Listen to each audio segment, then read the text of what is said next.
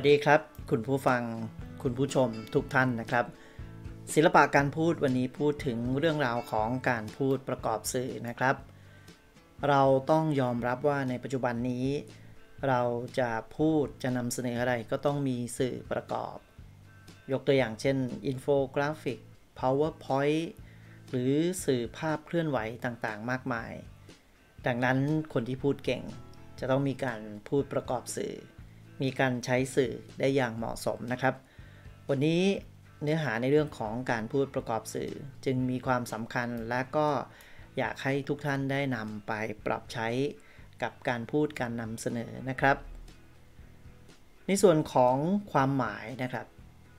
การเลือกใช้สื่อประกอบการพูดการบรรยายสรุปที่เหมาะสมกับเรื่องที่พูดนะครับ จะช่วยให้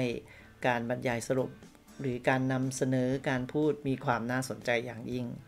ยกตัวอย่างนักศึกษาในปัจจุบันจะต้องมีการนำเสนองาน ที่เขาเรียกกันว่า presentation นะครับ มีการทำ powerpoint มีการพูดประกอบสื่อ บุคลิกท่าทางลักษณะน้ำเสียง ปฏิภาณไหวพริบหรือแม้กระทั่งการรักษาเวลาที่ใช้ในการพูดประกอบสื่อ ก็เป็นเรื่องสำคัญ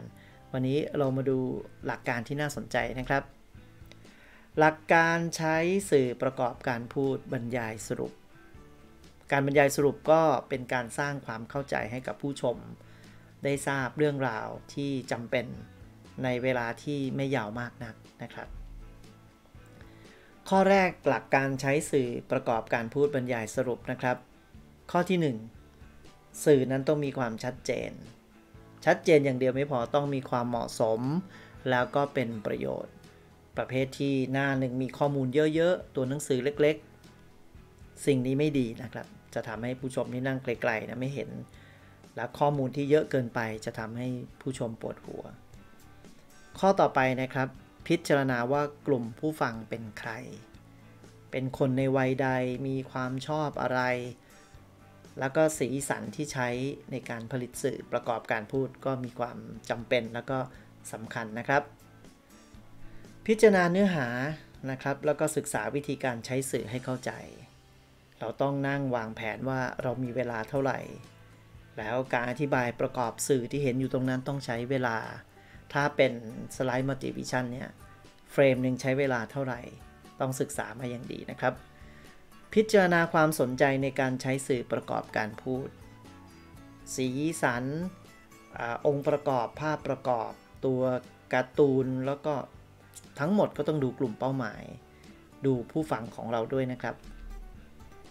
สื่อประกอบการพูดบรรยายสรุปประเภทต่างๆ ที่เราควรจะทราบไว้นะครับ ก็คือภาพถ่าย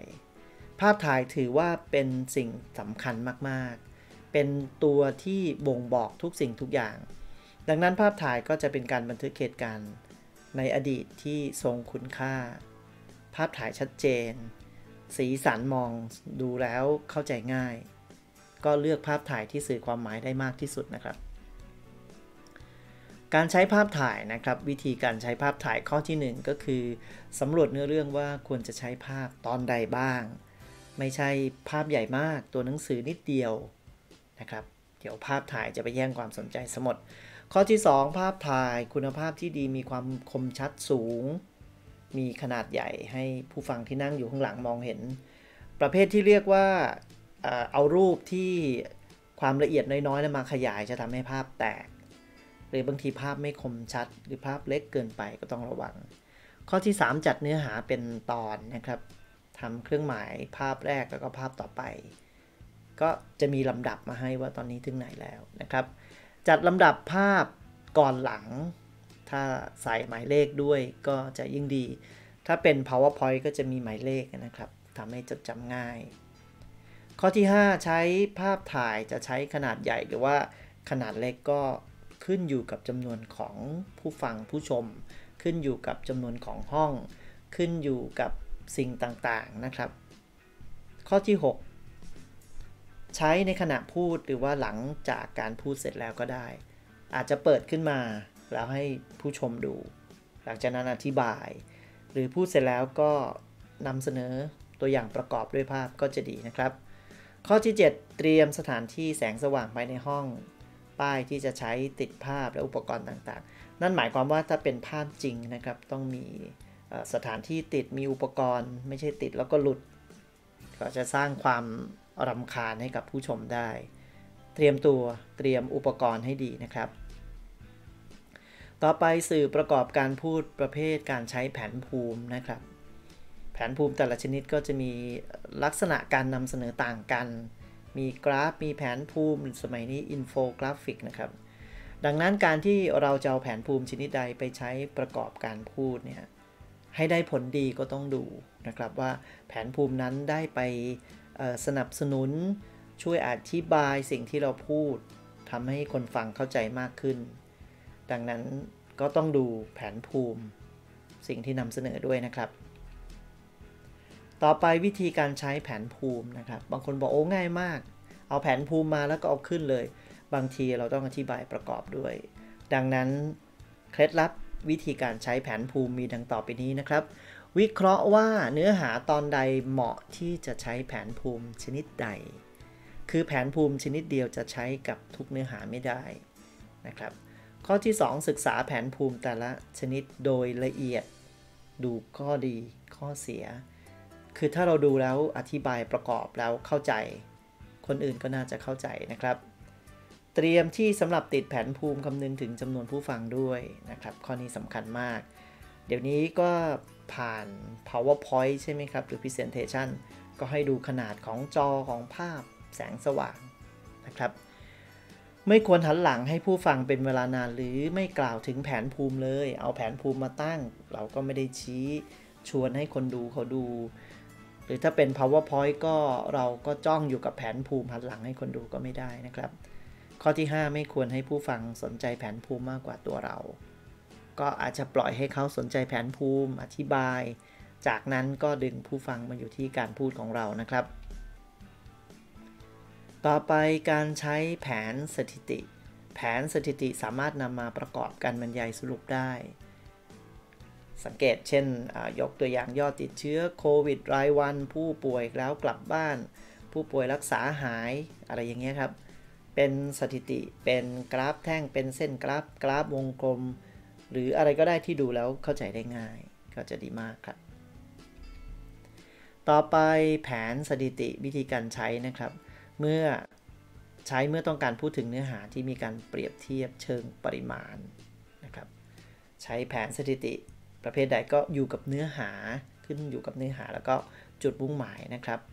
ข้อที่ 3 บอกว่าควรระวังการใช้แผนสถิติประกอบการพูด ไม่ควรให้ผู้ฟังเกิดความสับสนนะครับ นั่นหมายความว่าเรียงลำดับเตรียมการมาให้ดีนะครับ อย่าให้เกิดปัญหาหน้างงานจะลำบากอยู่เหมือนกัน ต่อไปโปรแกรม PowerPoint นะครับ พูดถึง PowerPoint เนี่ยหลายๆ คนสร้างสื่อ PowerPoint ได้สวยมาก เพราะว่าเป็นสื่อที่ได้รับความนิยม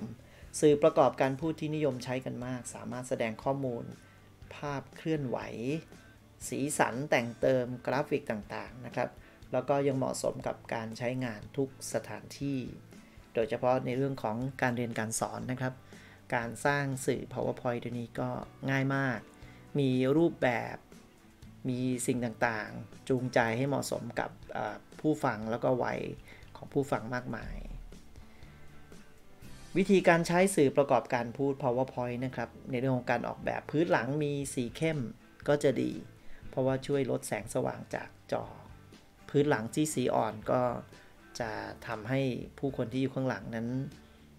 อ่านได้เขาบอกว่าพื้นหลังสีอ่อนทำให้ผู้ที่อยู่หลังห้องอ่านได้ง่ายขึ้น แต่ตัวหนังสือต้องเข้มชัดเจนนะครับ หากใช้ภาพเป็นภาพพื้นหลังระวังเรื่องของอทำให้